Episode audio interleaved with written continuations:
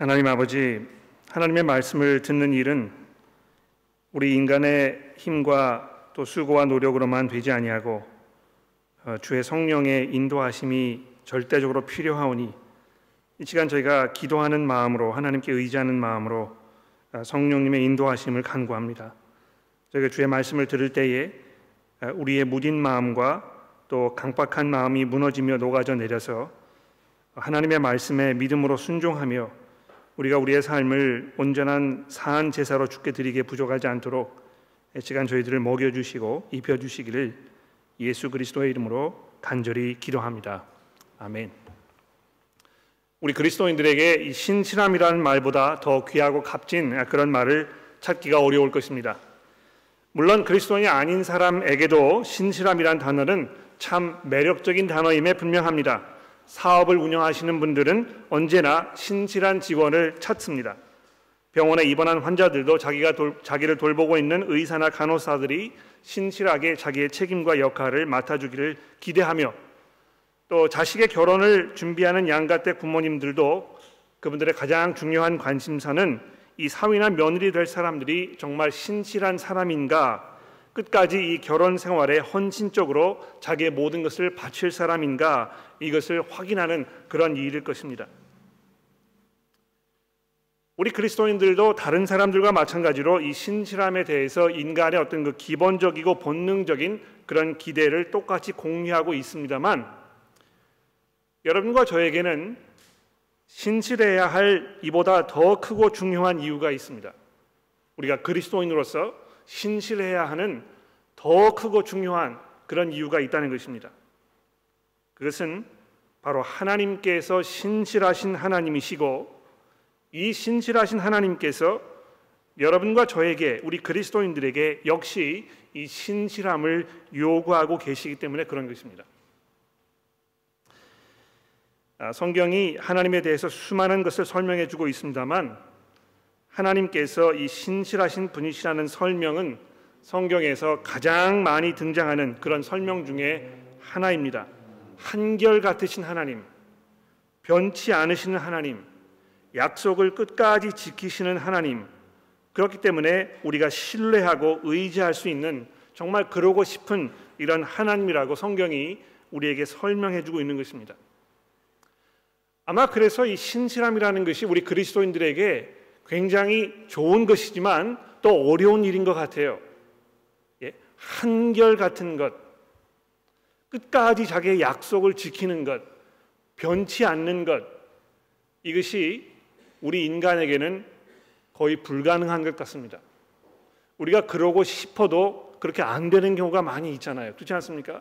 내가 약속을 지키고 싶지만 나의 의지와는 상관없이 내가 그 약속을 지킬 수 없게 되는 이런 상황이 벌어지는 경우가 종종 있다는 것입니다. 그래서 우리가 이 신실하게 살아야 하고 정말 신실함을 추구하는 삶을 살아야 하지만 우리가 그렇지 못한 경우가 얼마나 많이 있는지 모릅니다. 이 외적인 어떤 그 요소들이 우리를 제약하고 있기 때문에 그런 경우가 많이 있습니다. 그런데 성경에는 하나님께서 신실하신 분이라고 한결같은 분이라고 그 약속을 끝까지 지키시고 변치 않으시는 하나님이라고 이렇게 우리에게 말씀하면서 여러분과 저에게 그 하나님을 믿고 신뢰하며 우리의 모든 것을 그분에게 맡기라고 이렇게 우리를 부르고 계십니다. 이 신실함의 반대는 무엇입니까? 이 변덕스러움 아닙니까? 그렇죠? 좀 좋은 뜻으로 말하면 변화 무쌍하다 이렇게 이제 얘기할 수 있겠는데요. 아, 변덕스러운 것이나 변화 무쌍한 것은 결과적으로 예측할 수 없는 어떤 그 치명적인 단점을 가지고 있습니다. 또 예측할 수 없다는 그 말은 아, 그 불안의 연속을 의미하는 것이기 때문에 누구도 그런 사람을 직원으로 고용하거나 배우자로 삶, 삶, 삶으려고 이렇게 하지 않는 것입니다. 여러분 그 굉장히 이 다혈질적인 그런 성격을 가지고 있는 사람과 함께 생활하는 것이 얼마나 어려운 일입니까? 이 사람이 지금 어떤 생각을 하고 있는지, 어떤 감정 속에 있는지, 이 사람이 어떤 반응을 보일지 잘 알 수가 없으면 그 사람과 관계하기가 굉장히 어렵고 불편하지 않습니까? 결혼 생활에서 그렇다고 생각해 보십시오. 내 남편이나 아내가 이 다혈질적이고 굉장히 변덕스럽기 때문에 도대체 이 사람이 지금 어떤 행동을 보여줄 것인가 예측할 수 없는 가운데에서 불안하게 사는 것은요 굉장히 어려운 그런 일입니다. 조그만 일에도 쉽게 심사가 틀려버리기 때문에 항상 눈치를 봐야 하는 이런 삶이 얼마나 고통스러운 삶인지 모르는 것입니다. 내가 섬기는 하나님이 그런 분이라고 생각해 보십시오. 예? 아, 어떻게 하면 이 하나님의 마음을 좀 달랠 수 있을까? 어떻게 하면 아, 이 지금 그 어, 예측하지 못하는 상황으로 내 삶을 끌어가지 않을까? 이런 불안 가운데 사는 삶을 한번 생각해 보십시오.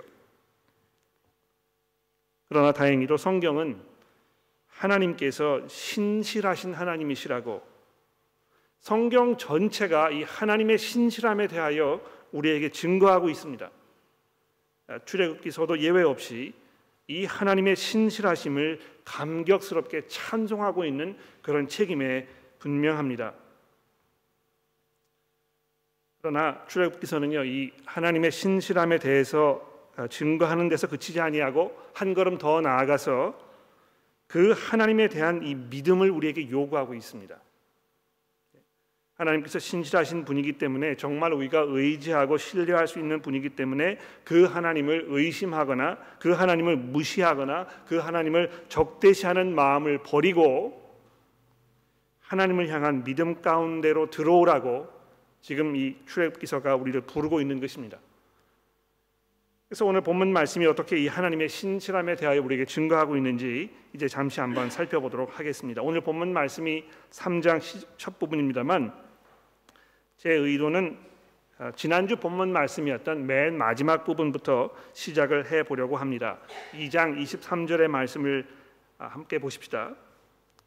여러 해 후에 애굽 왕이 죽었고 이스라엘 자손은 고된 노동으로 말미암아 탄식하며 부르짖으니 그 고, 아, 고된 노동으로 말미암아 부르짖는 소리가 하나님께 상달된지라 하나님이 그들의 고통 소리를 들으시고 하나님이 아, 들으시고 하나님이 아브라함과 이삭과 야곱에게 세운 그 언약을 기억하사 하나님이 이스라엘 자손을 돌보셨고 하나님이 그들을 기억하셨더라. 자, 여기서 이 중요한 부분이 무엇이겠습니까?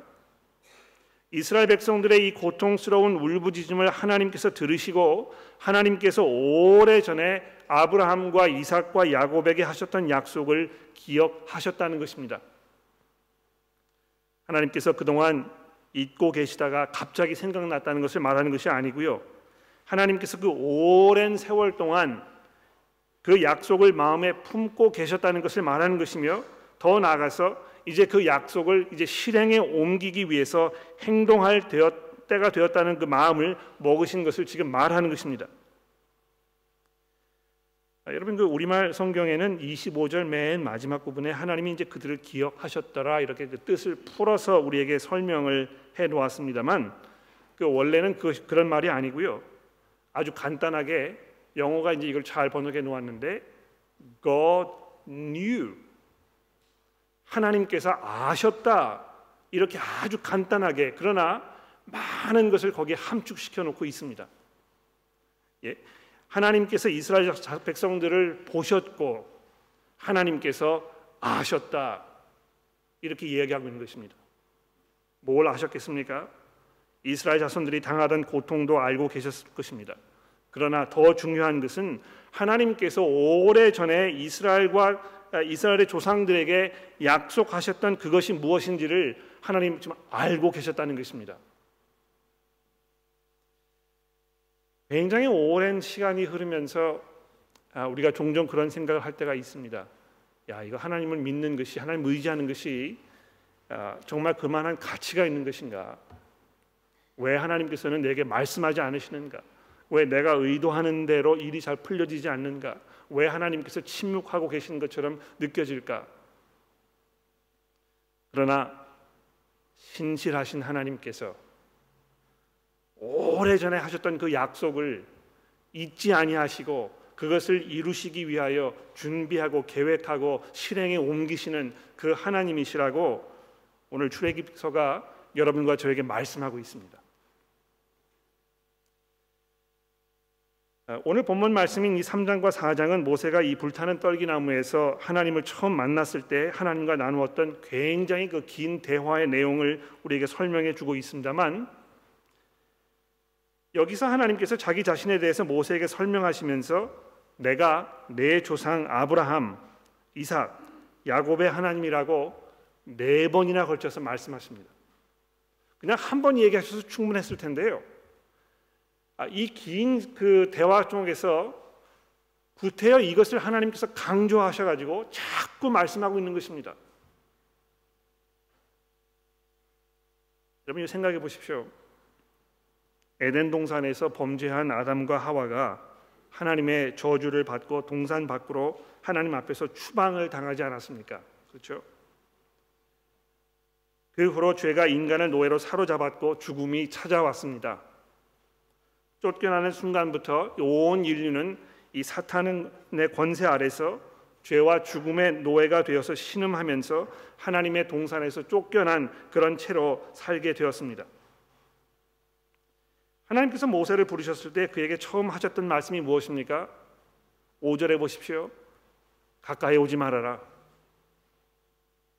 마치 에덴 동산에서 아담과 하와가 하나님께 범죄한 후에 하나님의 얼굴을 똑바로 볼 수 없었던 것처럼 모세도 떨기나무 가운데 계시는 이 하나님을 보고서 두려움에 사로잡혀 자기 얼굴을 가릴 수밖에 없었다고 6절이 말씀하고 있습니다. 모세의 이런 모습에서요. 여러분과 저는 이 에덴 동산에서 벌어졌던 그 비극적인 일을 기억하게 됩니다. 애굽에서 신음하는 이스라엘 백성들의 이 비참한 모습에서 우리는 동산 밖으로 추방당한 온 인류의 이 신음 소리를 지금 듣고 있는 것입니다. 애굽에서의 이 삶, 노예로서 이 고통 당하는 이 삶, 이것이 동산 밖으로 쫓겨난 온 인류의 이 비극적이고 비참한 삶을 대변해주고 있는 것입니다. 우리가 자유롭게 살고 있다고 착각을 합니다만 실제로는 노예로 신음하면서 애굽에서 종살이하던 이스라엘 백성들의 모습에서 여러분과 저의 이 온 인류의 노예와 같은 이런 삶을 떠오르게 되는 것입니다. 그런데 하나님께서 어떻게 하셨습니까? 아브라함을 부르셨잖아요. 그렇죠? 그래서 그에게 이렇게 약속하십니다. 내가 너를 통해서 다시 복을 베풀 것이다. 비록 아담과 하와를 통해서 온 인류가 저주를 받아서 죄와 죽음의 노예 가운데 이 비극적인 삶을 살 수밖에 없게 되었지만 내가 너를 통해서 너의 후손을 통해서 이 온 인류를 다시 복을 줄 것이다. 그러기 위해서 내가 너를 큰 민족으로 만들 것이고 너를 내가 예비한 땅으로 부를 것이다. 그래서 나와 특별한 관계 속에서 하나님의 은혜 가운데 사는 삶이 어떤 것인지를 모든 인류에게 보여주도록 너희들의 그 증거를 통하여 하나님의 나의 이 은혜가 사람들에게 증거될 수 있도록 할 것이다. 이렇게 하나님께서 아주 오래전에 약속을 하셨단 말입니다. 그렇죠? 그런데 그 약속을 하나님께서 지금 기억하고 계시는 것입니다. 이것이 성경 전체에 나타나는 하나님의 의도이고 하나님의 계획이고 하나님의 목적인 것입니다. 그래서 모세를 부르셨을 때 하나님께서 6절 말씀에 얼마나 놀라운 말씀을 하고 계시는지 들어보십시오. 5절에 보십시오. 하나님이 이르시되 이리로 가까이 오지 말라 내가 선 곳은 거룩한 땅이니 내 발에서 신을 벗으라 또 이르시되 나는 내 조상의 하나님이니 아브라함의 하나님, 이삭의 하나님, 야곱의 하나님이라. 모세가 하나님 배웠기를 두려워하여 얼굴을 가림해 여호와께서 이르시되 내가 애굽에 있는 내 백성의 고통을 분명히 보고 그들이 그들의 감독자로 말미암아 부르짖음을 듣고 그 근심을 알고 내가 내려가서 그들의 애굽인들의 손에서 건져내고 그들을 그 땅에서 인도하여 아름답고 광대한 땅, 젖과 꿀이 흐르는 땅, 곧 가나안 족속, 헷 족속, 아모리 족속, 브리스 족속, 히위 족속, 여부스 족속의 지방에 데려가려 하노라. 여러분 이것이 얼마나 은혜의 말씀입니까? 아, 감히 범접할 수 없는 그 두렵고 떨리는 그 하나님께서 사람이 하나님께 나아갈 수 없지만 그 사람들을 찾아오시는 것입니다. 내가 내려가서 내가 그들의 그 고통을 알고 그 고통을 내가 해결해 줄 것이다. 내가 예전에 약속했던 것처럼 이 온 인류가 너희를 통해서 다시 나의 축복 가운데 살 수 있도록 내가 손을 쓸 것이다. 이 얼마나 신실하신 분이십니까? 성경의 다른 부분, 뭐 출애굽기서에서도 이제 우리가 알게 되겠고 창세기서를 보았을 때 우리가 알수 있습니다만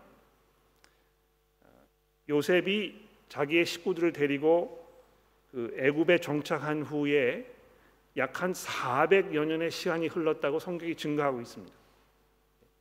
지금 어, 요셉이 죽어버리고 어, 지금 모세가 등장했던 이 사이가 약 한 400여 년의 시간이 지금 걸린 것인데요. 여러분 400여 년이면 이게 얼마나 오랜 세월인지 한번 생각해 보십시오. 지금부터 400년 전이면 무슨 일이 일어났었겠습니까? 예. 조선 시대에 무슨 일이 있었을까요? 400년 전이면 아마 세종대왕 뭐 그때였을 거예요. 그렇죠? 굉장히 오랜 세월이 흐른 것입니다. 400년 동안 몇 세대가 지났겠습니까? 뭐 보통 한 세대가 뭐 한 30여 년이라고 하는데요. 400년이면 벌써 몇 세대가 지나간 것입니까? 그런데 하나님께서 그 오랜 세월 동안 한결같이 자기의 마음을 바꾸지 아니하시고 이 죄와 사망 가운데서 신음하면서 정말 버러지 같은 삶을 살고 있는 인간들을 향하여 하나님께서 포기하지 않으신 것입니다. 그런데 놀라운 것은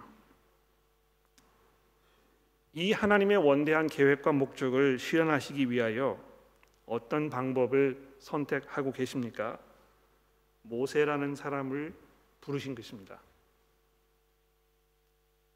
9절 말씀해 보십시오. 이제 가라 이스라엘 자손의 부르짖음을 내가 아, 부르짖음이 내게 달하고 애굽 사람들이 그들을 괴롭히는 학대도 내가 보았으니 이제 내가 너를 바로에게 보내어 너에게 내 백성 이스라엘 자손을 애굽에서 인도하여 내게 하리라. 하나님의 방법인 것입니다. 그렇죠? 하나님께서 어, 이런 방법을 선택하지 않으시고 그저 자기 손으로 얼마든지 이스라엘 사람들을 구원하시기 위하여 아, 행동하실 수 있었을 것입니다. 그런데도 구태여 이 모세라는 사람을 부르셔서 지금 모세를 통해서 이 일을 실행하시려고 이렇게 작정하고 계시는 것입니다. 아, 그래서 어, 오늘 본문 말씀은 어떤 면에서 하나님의 사역자로 부름을 받는 모세의 어떤 그 아, 변화되어가는 과정 아, 이런 것에 대한 설명임에 분명합니다. 모세가 태어나 가지고 파란만장한 삶을 살다가 아, 이제 엉뚱한 곳에 왔다가 갑자기 하나님의 부르심을 받아 가지고 난데없이 그렇죠. 아, 마치 아브라함이 하나님의 부르심을 받았던 것처럼 굉장히 비슷해요. 하나님께서 왜 아브라함을 부르셨는지 설명하지 않습니다. 그냥 난데없이 하나님께서 아브라함이라는 사람을 찝어가지고 너 내게로 와라 이렇게 부르지 않습니까? 그런데 마찬가지로 모세도 그런 것 같아요. 그냥 자기 일을 하면서 양떼를 치고 있었는데요. 하나님께서 갑자기 모세를 불러가지고 내가 너를 보낼 것이다. 항상 하나님께서 이런 식으로 일하신단 말입니다. 그래서 아이 모세가 지금 어떤 그 변화의 과정을 거쳐가는가 뭐 이런 걸 우리가 살펴보면서 어, 우리의 그 변화되는 과정 뭐 이런 거를 추려낼 수 있을지도 모르겠습니다. 이 본문 말씀을 쭉쭉 읽어 나가면서 야 이거 내가 이 본문 말씀을 읽고 내가 어떻게 해야 될 것인가 이런 거를 고민하시면서 야 이 모세가 옛날에 이렇게 됐었는데 하나님을 만난 후에 이렇게 변화되어 가지고 이런 큰 일을 하게 되었구나. 아 이것이 이 그리스도인들의 어떤 삶에 대한 어떤 그 어, 예표이구나. 뭐 이런 그 결론을 내릴 수 있을지도 모르겠어요. 나도 예전에는 모세처럼 하나님을 모르고 등지면서 살고 있다가 하나님을 부르심을 받았을 때 이것을 기뻐하지 아니하고 뭐 이 미적미적하면서 핑계를 대고 이렇게 하다가 하나님의 어떤 그 기적적인 일을 체험하고 나서 내가 이 마음의 변화를 받아가지고 내가 새로운 일을 하는 하나님의 일꾼으로 변화되는 뭐 이런 거를 설명하는 뭐 그런 본문쯤으로 이렇게 생각할 수 있을지 모르겠습니다. 그런데 이 본문을 잘 읽어 나가시면은요 우리가 뭘 알 수 있게 되는 것입니까? 모세의 그런 변화되는 과정이 설명되고 있음에 분명합니다만 이 출애굽기서 저자의 분명한 의도는 무엇이냐 하면 하나님께서 자기 자신을 지금 어떻게 드러내고 계시는가 이것을 우리에게 이해하도록 돕기 위해서 지금 이 본문 말씀을 쓰고 있는 것이 분명한 것입니다. 하나님의 자기 계시 이것을 설명하는 것입니다. 아, 그래서 여기 보시면 모세가 이 하나님을 믿지 못하는 하나님을 의심하고 하나님의 그 능력에 대해서 회의를 품고 자기 나름대로 어떤 그 핑계를 대고 이런 것들이 여러 번 반복이 됩니다. 하나님께서 모세를 부르셨는데요. 모세가 다섯 번이나 아 그래도 하나님 저는 못 갑니다. 이런 핑계를 대고 있단 말이죠. 하도 핑계를 대니까 하나님께서 맨 마지막 다섯 번째는요 화를 내시는 장면을 우리가 보게 됩니다. 그래서 야 이거 이거 핑계 대면 안 되는 것이구나 하나님을 전적으로 의지해야 되겠구나 뭐 이런 결론을 내릴 수 있을지 모르겠습니다만 이 본문의 저자의 의도는 어떤 모세의 그런 그 핑계나 이런 것보다는요 하나님이 어떠한 분이신가 이것을 지금 우리에게 설명하고 있다는 것입니다. 그래서 12절에 보십시오. 내가 반드시 너와 함께 있을 것이다. 처음에는 가까이 오지 말아라 이렇게 얘기하셨는데요. 아, 이제 뭘 약속하고 계십니까? 내가 반드시 너와 함께 있을 것이다. 지금 하나님께서 모세에게 믿음을 요구하고 계시는 것입니다. 자기의 그 신실함, 내가 너의 조상 아브라함과 이삭과 야곱의 하나님인데 내가 나의 그 신실함을 이제 곧 알게 될 것이다. 이렇게 얘기하시면서 뭘 말씀하십니까? 내가 그 백성을 애굽에서 인도하여 낸 후에 너희가 이 산에서 하나님을 섬기리니 이것이 내가 너를 보낸 그 증거가 될 것이다. 이렇게 말씀하시는 것입니다. 예, 모세가 지금 그 이 증거를 찾고 있잖아요. 예. 제가 어떻게 가겠습니까? 하나님께서 나와 함께 하신 걸 내가 어떻게 알겠습니까? 하나님께서 내가 신실한 약속의 언약의 하나님이라고 말씀하셨는데 그것에 대한 그 증거가 무엇이냐 하면 이제 이 출애굽을 해가지고 이 호렙산에 모여 있는 그 이스라엘 백성들이 하나님을 섬기는 그 장면, 그 광경을 보게 되었을 때 모세가 비로소 아 하나님께서 신실하신 하나님이시구나 이것을 이제 믿음으로 고백하게 될 것이라고 하나님 말씀하고 계시는 것입니다. 여러분 하나님께서 어떠한 분이신가를 알게 되고 성경을 통해서 그것을 듣게 되고 이해하게 되면 어떻게 해야 되겠습니까? 믿음을 갖는 것입니다. 적어도 그것이 우리에게 요구되고 있다는 것을 여러분이 이해해야 하는 것입니다. 아 근데 그것뿐만이 아니고요. 하나님께서 한 걸음 더 나가셔서 이렇게 말씀하십니다.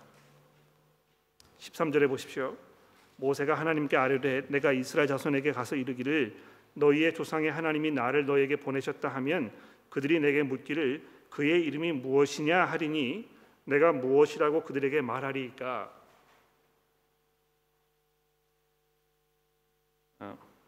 이름을 묻는 것은 어떤 면에서 그 사람이 어떠한 사람인가 이런 것을 묻는 것입니다. 그렇지 않습니까? 아, 이름을 그냥 뭐 묻는 것이 그냥 뭐 그 사람을 부르기 위해서 묻는 것이 아니고요. 그 이름 가운데에는 그 사람의 성품과 그 사람의 삶과 이런 것이 다 담겨 있지 않습니까? 그래서 우리 한국말에도 그런 표현이 있지 않습니까? 이름에 뭐 한다고요? 먹칠한다고 그러지 않아요. 그렇죠? 그 이름이 그 사람을 대변하는 것이고 그 사람의 어떤 그 성품과 성격 이런 것을 다 담고 있습니다. 그래서 아마 이스라엘 백성들이 하나님이라는 분이 너를 보내셨다고 하는데 그 하나님의 이름이 무엇이냐 이렇게 물어보았을 때 그 하나님이 어떠한 하나님이냐 이런 거를 물어보고 있는 것일 거예요. 자, 그런데 하나님께서 거기에 대해서 뭐라고 답을 하고 계십니까? 14절에 보십시오. 하나님이 모세에게 이르시되 나는 스스로 있는 자니라. 또 이르시되 너는 이스라엘 자손에게 이같이 이르기를 스스로 있는 자가 나를 너희에게 보내셨다 하라. 여러분 그 지금 뭐 한 25분 정도 제 이야기를 들으셨으니까 잠시 숨을 고르기 위해서 이 나는 스스로 있는 자라 하는 이 말이 무슨 말이겠는지 옆에 있는 분하고 한번 여러분의 생각을 잠깐 나눠 보시겠습니까? 나는 스스로 있는 사람이라 이렇게 얘기했을 때 뭘 얘기하는 것일까요? 한번 서로 얘기해 보십시오.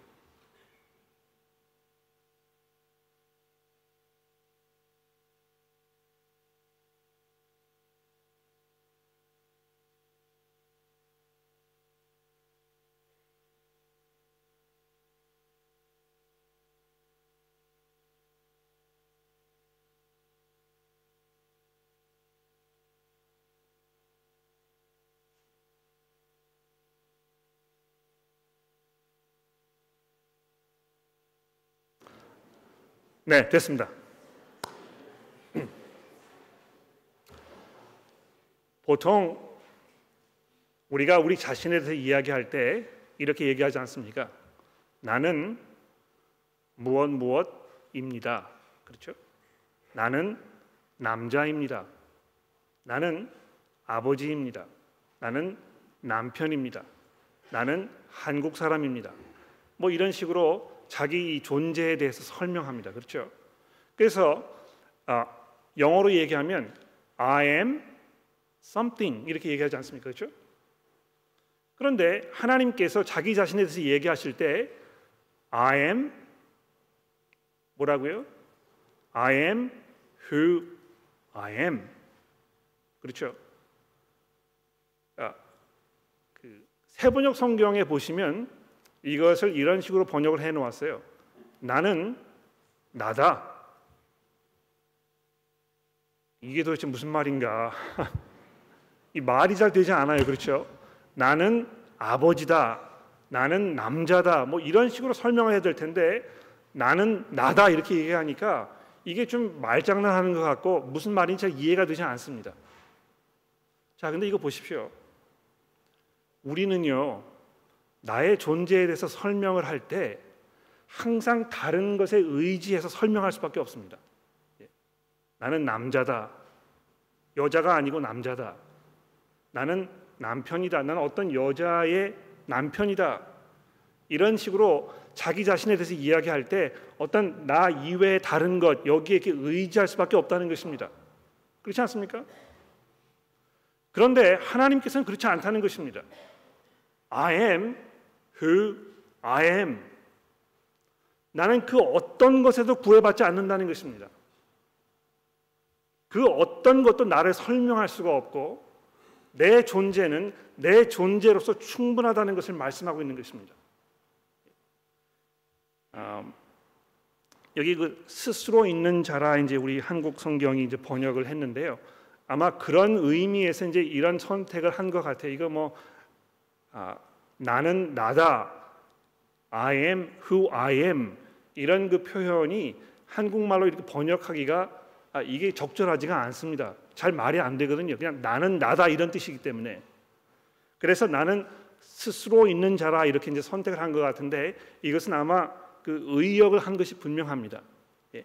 나는 내 스스로 다른 것에 의존하지 아니하고 음, 아, 내 자체로서 내 자신을 드러낼 수 있는 사람이라 존재라 이렇게 얘기하는 것입니다. 이해가 되십니까? 그런데 이 히브리어의 어떤 그 독특한 면은요. 영어나 한국말처럼 이렇게 시제가 분명하지 않습니다.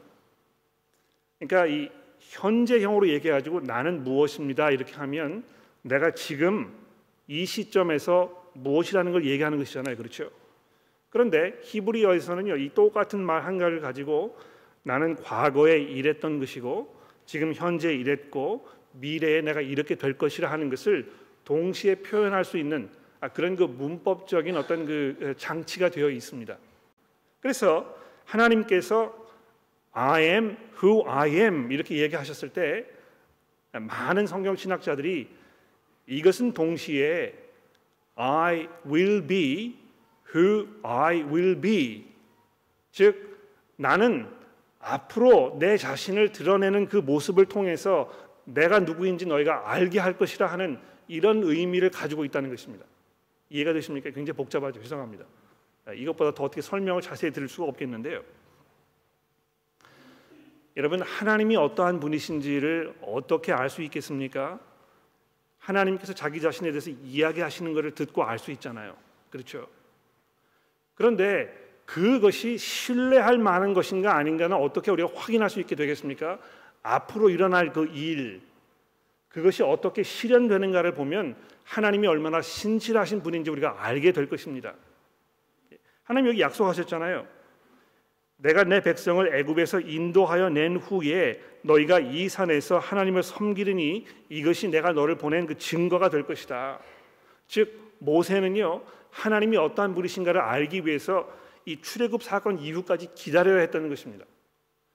아, 이스라엘 백성들을 데리고 이 홍해를 건너 가지고 시내산에 가서 이 시내산 아래서 하나님을 만나는 그 순간 하나님께서 정말 신실하신 분이셨구나. 그분의 능력이 얼마나 놀라운 것인가, 이 하나님이 얼마나 광대하시고 위대하신 하나님이신가, 그것을 모세가 그 순간 알게 될 것이라고. 하나님의 약속하신 것이 완성되는 그 순간, 얼마나 하나님께서 의롭고 신실하신 분이신가를 알게 될 것이라는 것입니다. 그래서 하나님께서 자기의 이름을 이렇게 설명하셨을 때 자기의 그 신실함에 대하여 말씀하고 있는 게 분명합니다. 그래서 또 이렇게 얘기하잖아요. 너는 이스라엘 자손에게 15절입니다. 이렇게 말하기를 너희 조상의 하나님 여호와 곧 아브라함의 하나님, 이삭의 하나님, 야곱의 하나님께서 나를 보내셨다 하라. 이는 나의 영원한 이름이요 대대로 기억할 나의 칭혼이라. 예? 영원히 기록될 그 이름, 변치 않으시는 그 이름. 제가 어제 그 네이버에 검색을 해보니까요 어, 한국 사람들 중에 개명하는 사람들이 그 숫자가 상당하다는 것입니다. 저 굉장히 놀랐는데요. 한국 인구의 약 한 20% 가량이 이름을 개명한답니다. 아, 여기도 뭐 이름 개명하신 분 혹시 계시는지 모르겠어요. 뭐 태어난 이름이 부모님께서 주신 이름이 좀 촌스럽다거나 뭐 이래 가지고 아 나 이름 바꿀래 뭐 이렇게 하시는 분도 계실 것입니다. 그렇죠? 아그 아, 부모들이 이제 그 자식을 낳으면 아, 이 연세 있으신 분들 아마 이제 이거를 조금 아셔야 될 것 같은데요. 약간 그 긴장 관계가 이제 형성이 됩니다. 내 자식을 누가 이름을 줄 것인가? 아, 부모님에게 이렇게 이름 주는 걸 맡겼다가 부모님께서 아주 구식적인 아, 도저히 뭐 이 그 이렇게 입에 잘 맞지 않는 이름을 줄까봐 약간 불안해하고 이런 젊은 분들이 많이 있습니다. 여러분 모르셨죠? 예? 아, 여러분 나중에 손주를 얻으시게 되면 아, 이 그 이름을 이렇게 그 아, 자식에게 주실 때 아, 아마 그런 면에서 염두에 좀 두시는 게 필요할 것 같아요. 나중에 이 개명하게 될 그런 참사가 일어날지도 모르거든요. 어떤 사람들은 자기의 과거를 감추기 위해서 이름을 개명하는 경우도 있습니다. 아, 그런데 하나님께서는요 영원하신 그 이름을 가지고 계신다는 것입니다. 바뀌지 않는 것입니다. 그 하나님의 능력과 그 하나님의 광대하심과 그 위대하신 그 하나님께서는 그 무엇에도 구애를 받지 않으시기 때문에 하나님의 그 정하신 것을 이루실 수 있는 분이시고 그래서 한결같이 그 모든 것을 이루시는 그 분이시기 때문에 그의 이름이 변치 않는 것입니다. 그래서 우리가 대대로 하나님의 이름을 기억하는 것입니다. 어, 여기 이제 그 본문에 보시면은 어, 이 여호와라 하는 이름이 등장하죠. 그렇죠. 15절에 보시면 너의 조상의 하나님 여호와 이렇게 이제 돼 있는데 어, 사실 여호와라는 이 이름은 16세기에 종교 개혁자들이 만들어낸 이름입니다. 예. 어, 성경에는요 어, 이 여호와라는 이름이 등장하지 않습니다. 아, 근데 이제 왜 이 여호와라는 이름이 등장하게 되는지 좀 설명을 드려볼게요. 이 하나님께서 자기 자신을 이야기하실 때 아, 나는 스스로 있는 자니라 이렇게 얘기하셨잖아요. 그러면서 자기의 이름을 이야기하시면서 아, 이제 영어로 이것을 표기하면 YH WH 이렇게 표기되는 그 이름을 말씀하셨습니다. YH WH 아, 이것이 하나님께서 이스라엘 백성들에게 드러내셨던 자기의 이름입니다. 아, 근데 이건 이제 그 전부 자음으로만 되어 있습니다. 아, 모음이 이렇게 담겨 있지 않아 가지고요. 아, 이걸 어떻게 발음하는지를 잘 모르는 것입니다. 예전에는 사람들이 알았었는데 하나님의 이름을 함부로 입에 이렇게 어, 이, 올리면 안 될 것 같아 가지고 이 YHWH라는 그 아, 이름이 성경에 등장할 때마다 사람들이 그것을 나의 주, 즉 아도나이 이런 그 어, 히브리어로 이거를 바꿔 가지고 성경을 읽었습니다. 아도나이. 아, 그래서 영어 성경에 보시면 이 하나님의 개인적인 이름이 등장할 때마다 이 그 영어로 이 그 대문자를 써가지고 L O R D, Lord, 주 이런 단어로 표현하기로 이제 그 계약을 맺은 것입니다. 아, 이 예, 영어 성경 이렇게 쭉 읽으실 때 이 Lord 대문자로 Lord라는 단어가 등장하면 아 이거는 하나님의 개인적인 이름을 지금 말하는 것이구나 이렇게 아시면 될 것 같아요. 아, 근데 이 여호와라는 이 이름은요 아, 어디에서 왔느냐 하면 아, 이 YHWH라는 그 단어에다가 아도나이라는 그 단어의 모음을 딱 짬뽕을 시켜가지고 아, 여호와라는 단어를 만들어낸 것입니다.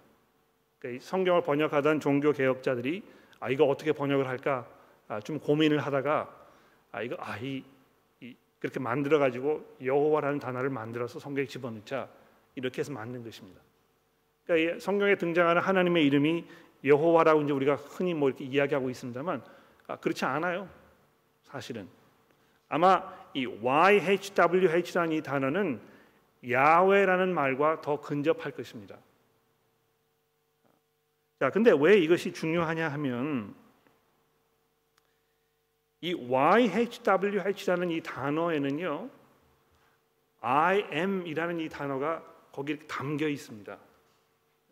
하나님께서 자기 자신을 얘기하실 때 I am 나는 그 누구에도 구애를 받지 않는 내가 신실한 하나님이라 하는 그것을 지금 여기에 설명하고 있, 다는 것입니다. 아, 중요한 사실은요. 아주 오랜 세월이 흐른 후에 신약 성경에서 예수께서 등장하셨을 때 자기 자신에 대하여 I am 이렇게 여러 번 얘기하셨습니다. 왜 예수님께서 그렇게 얘기하셨을까요? 그냥 이것이 우연일까요? 그렇지 않습니다. 얼마나 예수께서 구약 성경을 잘 알고 계셨는지 이것을 의도적으로 자기의 정체를 사람들에게 암시하시기 위하여 하나님의 그 구약 성경의 이름을 자기에게 의도적으로 인용하고 계신 것을 우리가 보게 되는 것입니다. 얼마나 하나님께서 신실하신 하나님이셨는지를 예수 그리스도 그분께서 지금 우리에게 나타내 주고 계신다는 것입니다. 그렇지 않습니까? 그분께서 여러분과 저를 위해서 십자가 위에 자기의 목숨을 내어 놓으시고 우리의 죄를 감당하시기 위하여 하나님께로부터 철저하게 버림을 받으셔서 죽음을 당하시는 그 순간 하나님의 이 신실하심 그분의 이 변치 않으시는 이 사랑 이것이 우리에게 이 증거로 드러나게 된 것입니다. 아, 정리하겠습니다. 처음에 제가 설교를 시작할 때 하나님의 이 신실하심은 인간에게 믿음을 요구한다고 이렇게 말씀을 드렸습니다. 오늘 본문 말씀의 이 나머지 모든 부분들은요. 이 믿음에 관한 그런 이야기가 등장합니다. 모세가 그랬잖아요. 네. 하나님께서 자기 자신을 이렇게 계시하고 계시는데 자기를 설명하고 계시는데 믿지 않는 것입니다. 신뢰가 안 가는 것입니다. 하나님의 그러한 그 설명이 믿음과 이렇게 연결되지가 않는 것입니다. 또 모세가 이 그 하나님과의 대화를 통해서 내가 하나님의 그러한 계시를 가지고 이스라엘 백성들에게 가도 이스라엘 백성도 그거 듣지 않을 것 같아요. 이렇게 여러 번 얘기하지 않습니까? 4장 1절에 보십시오. 모세가 대답하여 이르되 그러나 그들이 즉 이스라엘 백성들이 나를 믿지 아니하며 내 말을 듣지 아니하고 이르기를 여호와께서 내게 나타나지 아니하셨다 하리이다. 여기에 대해서 하나님께서 또 뭐라고 말씀하십니까? 5절에 보십시오. 이는 그들에게 그들의 조상의 하나님 곧 아브라함의 하나님, 이삭의 하나님, 야곱의 하나님 여호와가 내게 나타난 줄을 내게 믿게 하려 함이라 이렇게 하시면서 그에게 이 증거가 될 만한 것들을 보여 주십니다. 또 8절에 보십시오. 여호와께서 이르시되 만일 그들이 너를 믿지 아니하며 그 처음 표적의 표징을 받지 아니하여도 나중 표적은 아, 믿으리라. 그들이 이 두 표적을 믿지 아니하며 내 말을 듣지 아니하거든 너는 나일강 물을 조금 떠다가 땅에 부으라. 내가 떠나온 나일강 물이 땅에서 피가 되리라. 지금 자기 자신을 드러내시는 하나님의 그 계시가 사람들에게 지금 믿음을 요구하는 이 장면에 대해서 자꾸 설명하고 있습니다. 모세도 그렇고 이스라엘 사람들도 그렇고 하나님의 그 말씀에 믿음으로 그렇게 쉽게 반응하지 않을 것이라고 하나님께서 말씀합니다. 이 믿음을 갖게 되는 것은요 그런 면에서 아무리 증거를 갖다 대어도 아무리 뭐 이 설명을 해도 이게 잘 되지 않는 어떤 그 영적인 일임에 분명한 것입니다. 이스라엘 백성들이 이 하나님의 계시를 긴가민가 하면서 믿지 않은 것처럼 애굽 사람들과 바로도 역시 그런 반응을 보였습니다. 근데 보십시오. 하나님께서 어떻게 하셨습니까?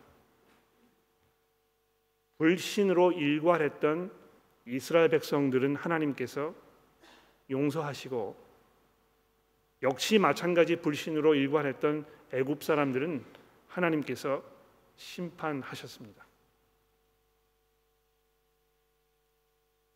하나님의 주권적인 선택과 하나님의 그 은혜가 여기에서 드러나게 될 것입니다. 왜 애굽 사람들이 하나님의 은혜 가운데 들어가지 못했는가? 하나님 이거 불공평한 거 아닙니까? 이런 질문들을 우리가 하게 되겠죠. 하나님께서 나일 강물을 조금 떠다가 땅에 부으라 내가 떠온 날강 물이 땅에서 피가 될 것이라 하는 이것이 이 첫 번째 재앙의 이 설명입니다. 그렇죠? 아, 이 생명의 근원이었던 날강 물이 피가 되는 그 사건을 통해서 하나님께서 이 불신으로 일관했던 이 애굽 사람들을 심판하고 계신다는 것입니다. 하나님을 신실하신 분으로 알고 계십니까? 십자가 사건이 그것을 우리에게 대변해 줍니다. 얼마나 하나님께서 놀라운 분인지 변치 않으시는 분인지 우리가 신뢰할 수 있는 분인지 우리 삶을 맡기고 그분에게 우리의 모든 것을 걸 만한 그런 분이신지 우리가 그분을 예배하고 우리의 하나님으로 고백할 만한 분인지 증거하고 있는 것입니다. 바로 거기에서 우리는 하나님의 은혜 가운데 들어갈 수 있고 하나님의 백성으로서 새로운 삶을 살 수 있게 되는 것입니다. 그런데 그 하나님의 이 자기의 계시는요. 여러분과 저로 하여금 믿음과 순종, 회개 이것을 요구하고 있다는 것입니다. 과거의 불신으로 하나님을 무시하던 마치 자기 자신이 하나님인 것처럼 생각하던 그런 착각스러운 삶에서 돌아서는 회개하는 이 믿음을 하나님께서 요구하고 계신다는 것입니다. 그것이 선행되기 이전에는 하나님의 은혜 가운데 들어가지 못할 것입니다. 여러분 신앙생활을 오래 하셨습니까? 하나님이 여러분의 하나님이라고 고백하고 있습니까? 정말 하나님의 그 복 가운데 들어가기를 원하십니까? 그러시다면 자기를 드러내시는 이 하나님에게 내가 회개와 믿음으로 돌아섰는지 이것을 확인해 보십시오. 내가 정말 하나님 앞에서 죄인이라는 사실을 고백하고 내가 하나님 안에 살지 아니하면 내가 이 영원한 죽음 가운데 갈 수밖에 없다는 것을 고백하시면서 하나님 앞에 믿음으로 나오셨는지 이것을 확인해 보시기를 바랍니다. 기도하겠습니다.